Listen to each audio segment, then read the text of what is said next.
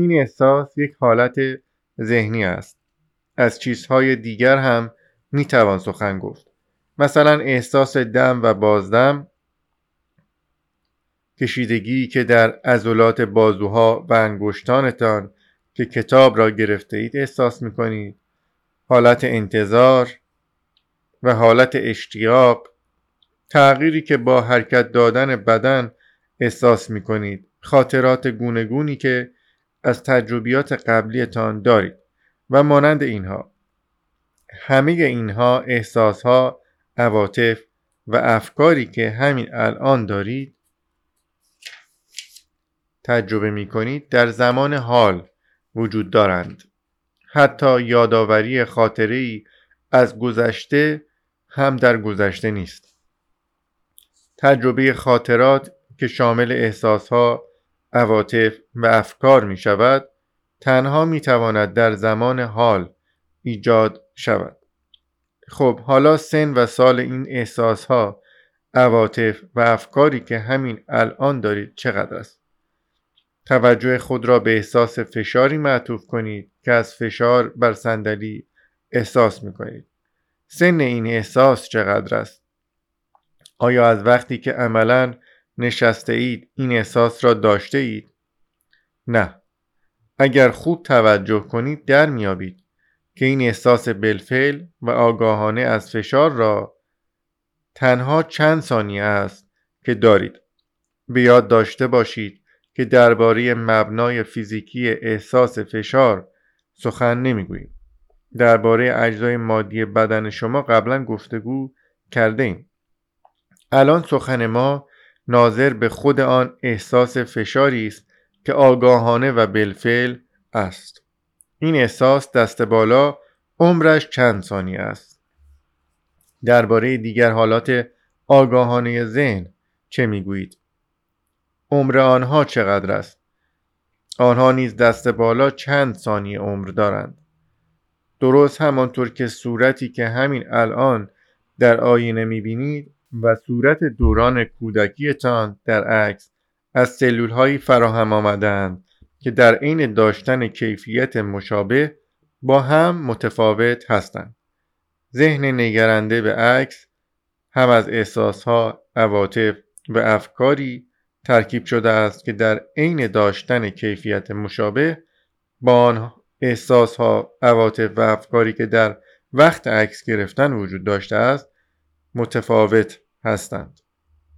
شاید به یادتان بیاید که آن موقع هم احساسها، عواطف و افکاری شبیه آنچه همین الان دارید داشته اید. اما هیچ کدام از آنها همان نیست که همین الان دارید.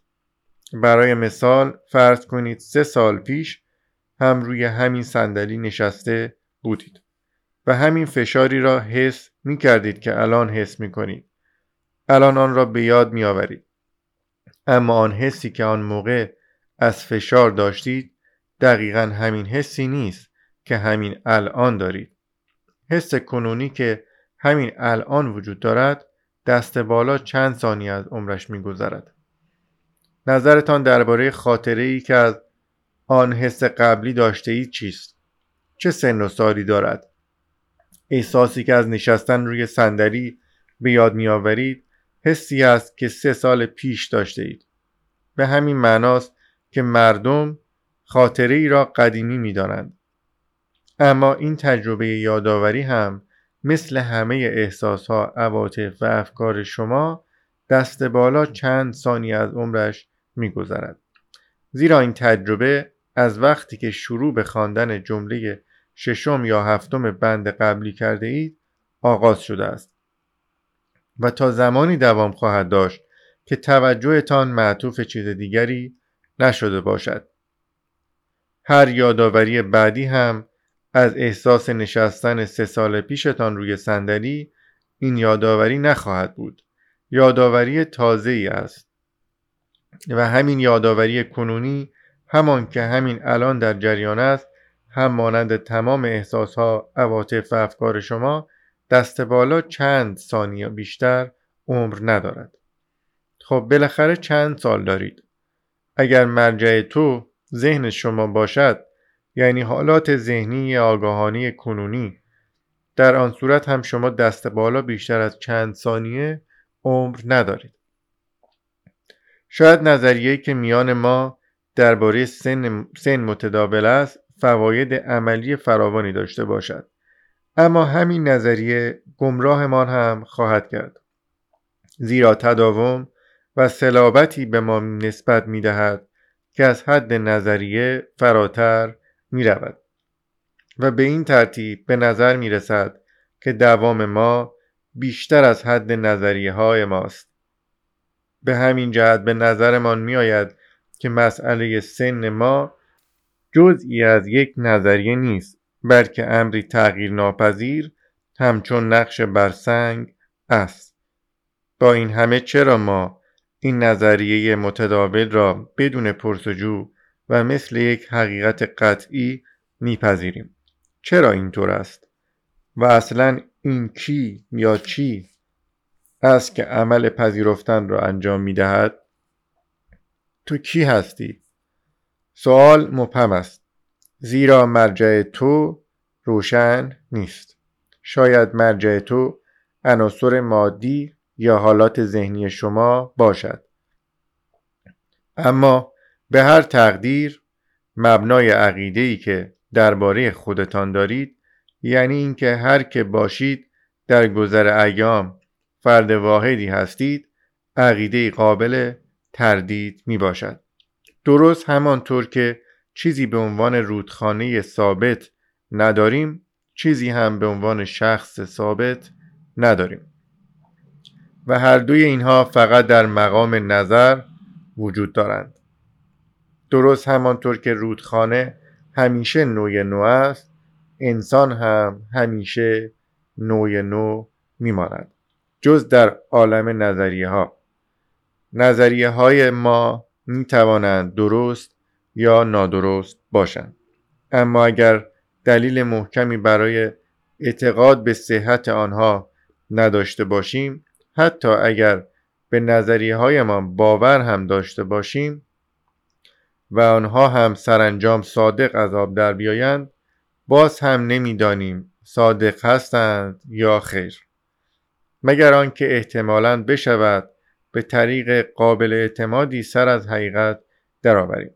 که این خود به خود اعتقاد ما را به معرفت بدل می کند پس در این صورت هم نمی‌دانیم چی هستیم. فراموش نکنید که حالات ذهن شما با سرعتی بیشتر از عناصر جسمیتان در تغییر و دیگرگونی هستند. این مدعا که مرجع تو همان عناصر مادی جسم تو است مثل این است که ادعا کنیم آنچه باعث می شود در گذر ایام رودخانه همان رودخانه باشد نه آب که بستر رودخانه است. زیرا آب پیوسته در حال تغییر است. اما بستر رود با نسبت می توان گفت که ثابت می ماند. اما باید بدانید که حتی بستر رودخانه هم دقیقا مثل خود رودخانه جاری است. البته بسیار آرامتر. اگر این مدعا که حتی بستر رودخانه هم جاری است به نظرتان بدیهی نمی آید دوباره سری به میسیسیپی بزنید. زود آنجا را ترک نکنید. مسیر رودخانه را تا آخر بروید. رودخانه میسیسیپی به خلیج مکزیک می ریزد و ساحل آن به دلتای میسیسیپی می پیوندد. آن کرانه هایی که شاید نیاکانتان در آن قدم می زدند امروز قسمتی از دلتای رودخانه است. حالا گشتی در دلتای رودخانه بزنید. صدفی بردارید جای بی سر و صدایی پیدا کنید و آن را به گوشتان بچسبانید. چه میشنوید؟ صدایی مثل امواج آب. مردم می‌گویند که این صدای اقیانوس است. اما واقعیت آن است که این صدا تنها پژواک جریان خون مجرای گوش شماست.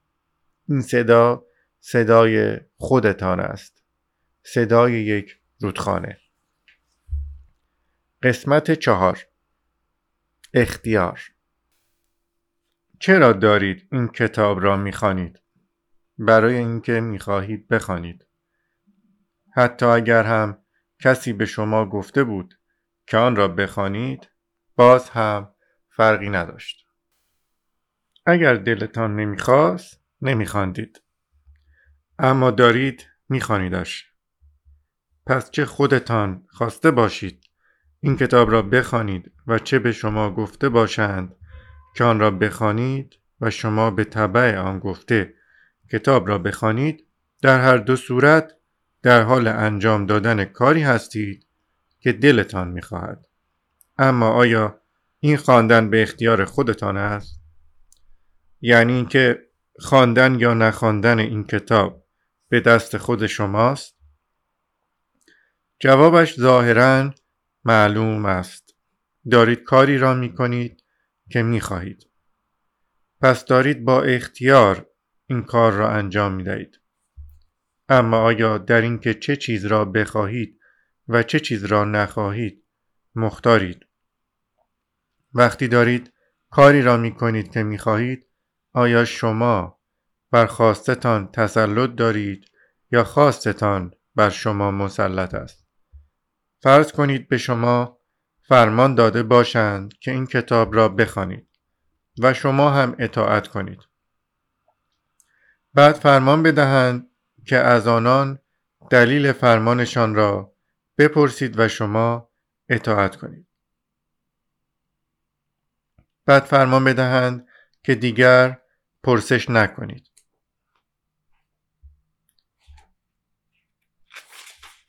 و شما باز هم اطاعت کنید.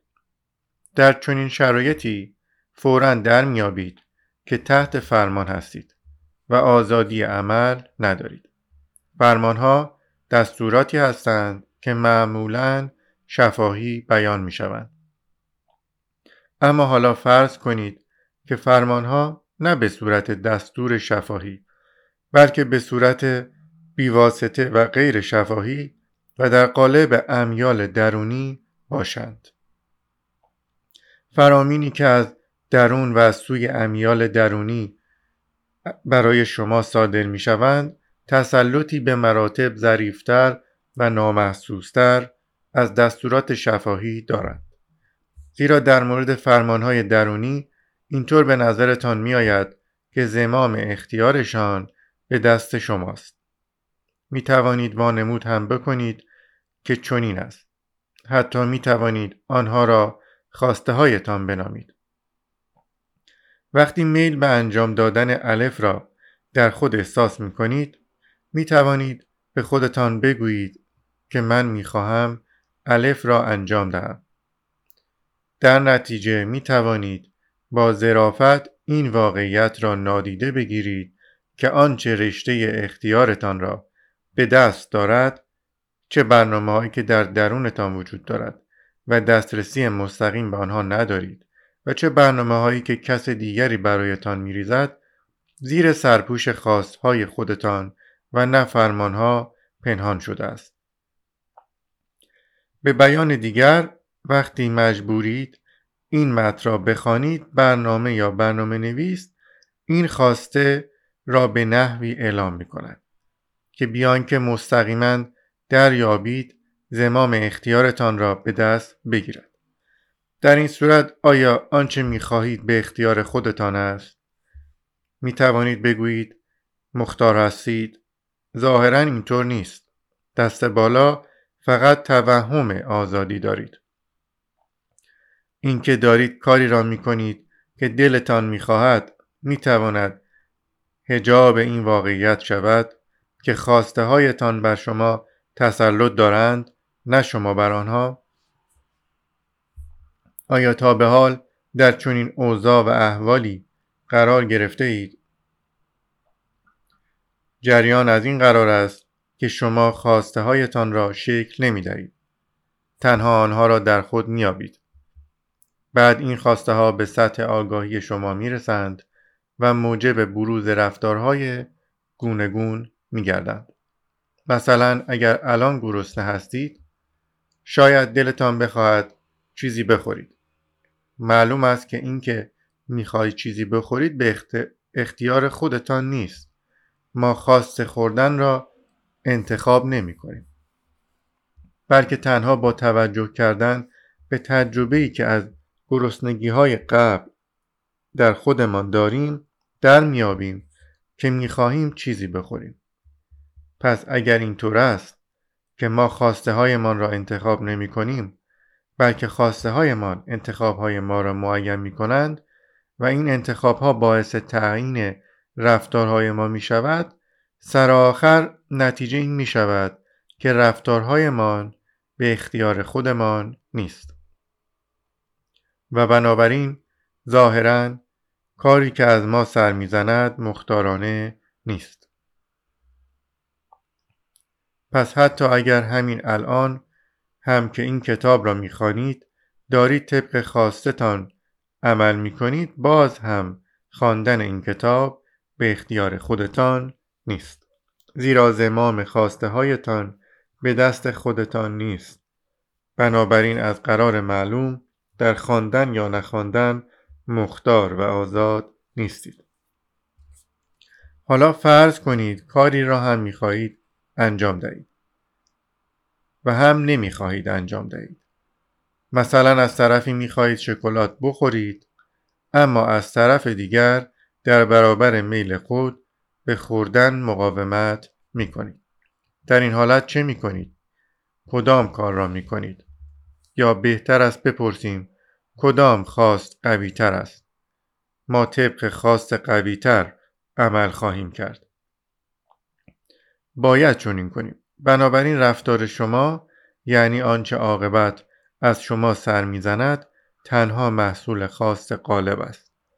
برای مثال فرض کنید از طرفی شکلات را به خاطر آنکه خوشمزه است می‌خواهید. اما از طرف دیگر نمی‌خواهید شکلات بخورید یا حتی می‌خواهید بخورید اما چون معتقدید که خوردنش برایتان مضر است می‌خواهید نخورید.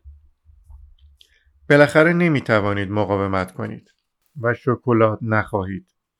آنچه همین الان می‌خواهید انتخاب شما نیست بلکه آن چیزی است که در خود یافته اید شاید بتوانید خود را در شرایطی قرار دهید که بعد از این دیگر میلی به شکلات نداشته باشید.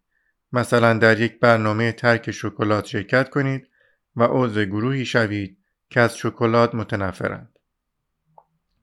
حالا اگر به فرض این کار را بکنید و در پایان دوره درمانی بتوانید میل به شکلات را در خود از بین ببرید آیا بعد از این اختیار خواسته هایتان به دست خودتان است؟ معلوم نیست. تا چه پیش آید گرایش فعلی شما به نخوردن شکلات و بر اساس آن گرایش به اینکه خود را در شرایطی قرار دهید که خواستن شکلات را در خود از بین ببرید چگونه به وجود می آید؟ شاید در خبری خانده اید که شکلات مضر است و همین شما را به سمت این خواست سوق داده است که میل به شکلات را در خود از بین ببرید اما این خواست دوم که می خواهید میل به شکلات را در خود از بین ببرید چگونه به وجود آمده است؟ آیا این خاص را انتخاب کرده اید یا صرفا میلی است که پس از خواندن آن خبر در خود یافته اید؟ گفتگو ندارد که مورد دوم درست است. زیرا چگونگی احساسات درباره این گزارش به اختیار شما نیست. یعنی شما احساسات خود را انتخاب نمی کنید.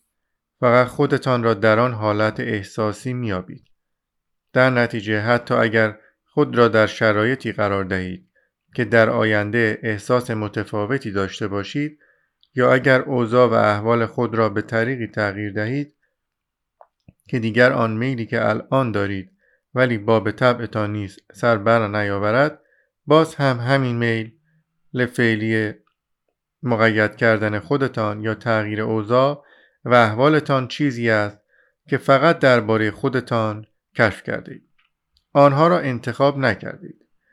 سرآخر نتیجه می شود که آنچه می خواهیم و آنچه نمی خواهیم هر دو بیرون از انتخاب ما هستند و ما تنها حضور آنها را در خود احساس می کنیم. یعنی هیچ کدام به اختیار ما نیست.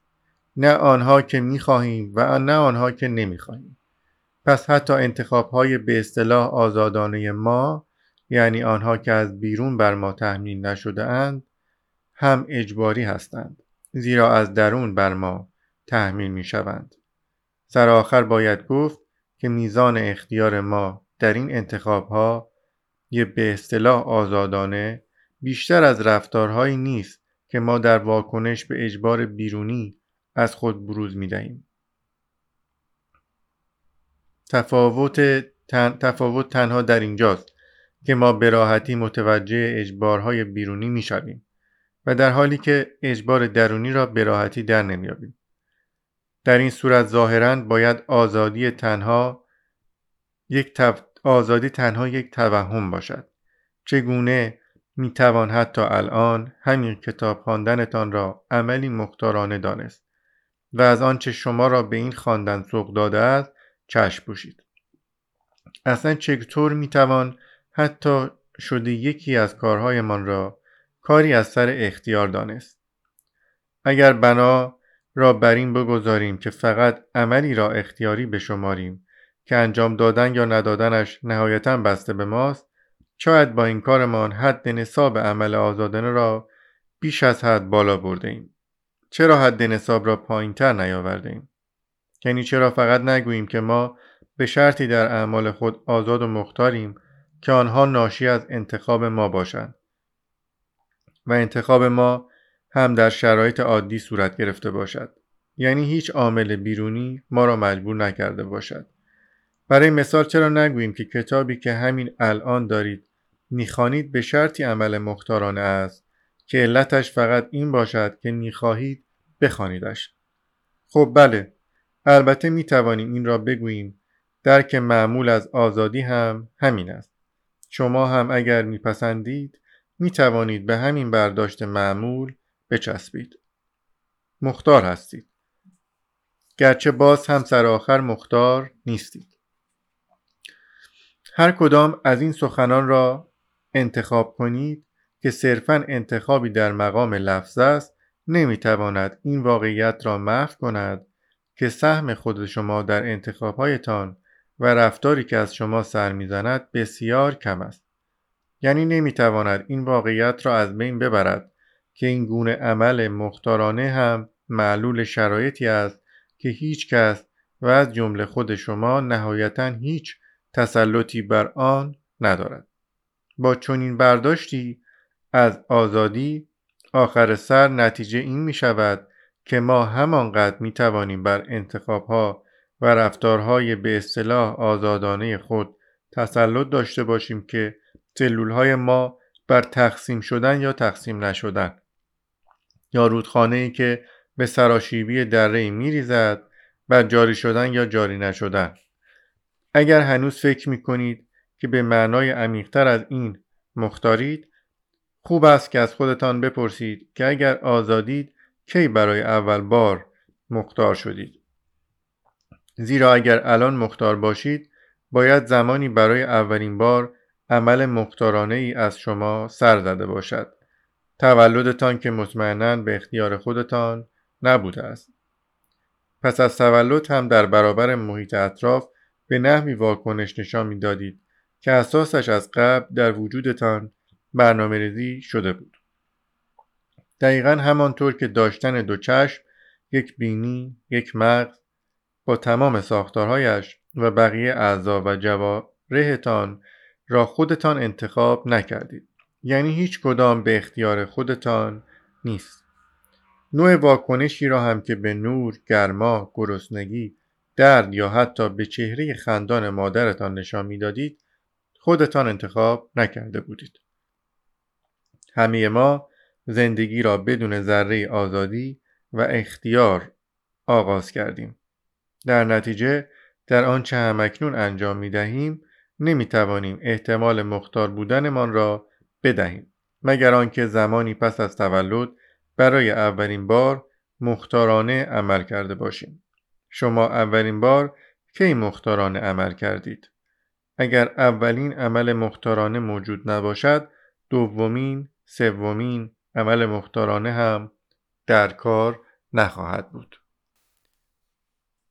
و جریان به همین منوال ادامه مییابد تا برسد به همین الان و کاری که همین الان دارید می‌کنید یعنی خواندن این متن اما حالا برای آنکه بحث را پیش ببریم فرض می‌کنیم شما اولین عمل مختارانه تان را در جشن تولد پنج سالگی انجام داده اید.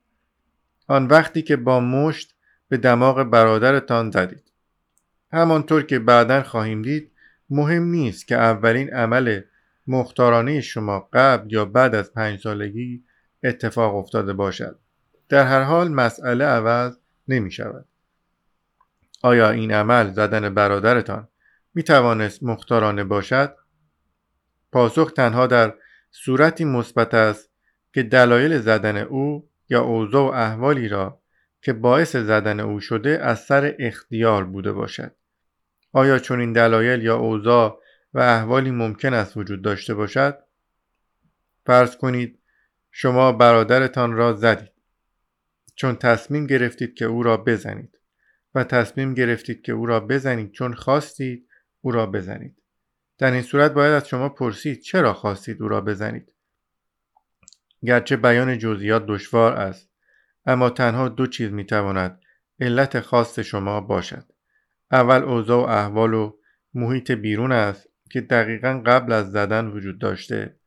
مثل اینکه برادرتان روبرویتان ایستاده و برایتان خط و نشان کشیده یا زبانش را درآورده.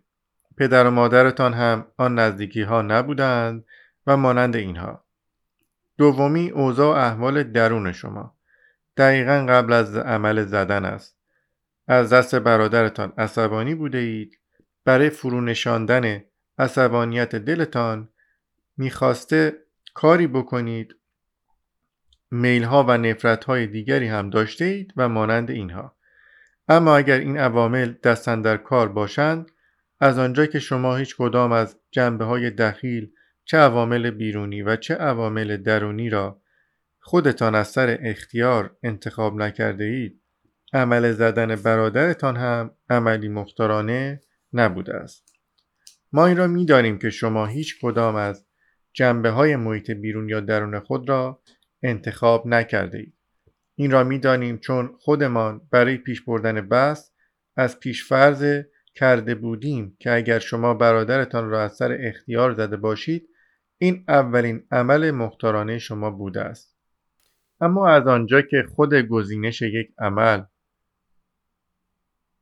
خود گزینش یک عمل مختارانه است گزینش هر کدام از جنبه های دخیل چه جنبه های بیرونی و چه درونی عمل مختارانه ای خواهد بود.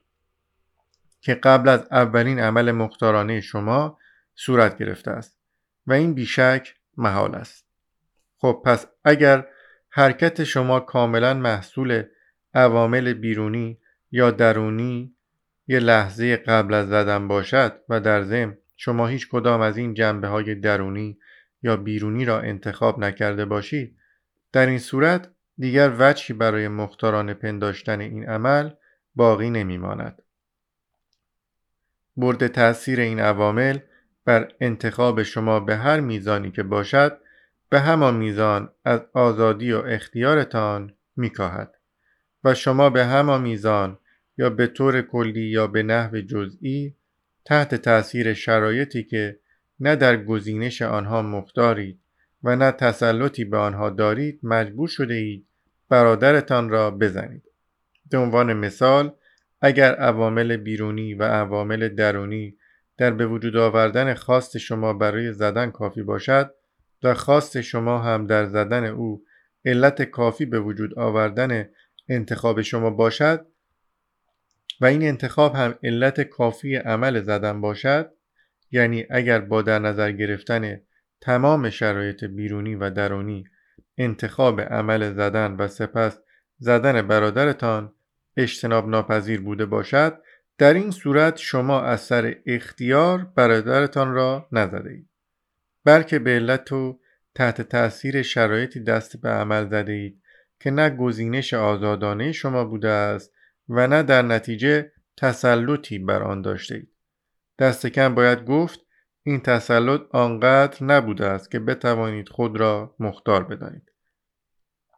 گرچه شاید آن شرایط بیرونی و درونی که قبل از زدن برادرتان در آن قرار داشته اید فقط در گزینش شما دخالت داشته باشد یا اینکه علت تام به وجود آوردنش باشد.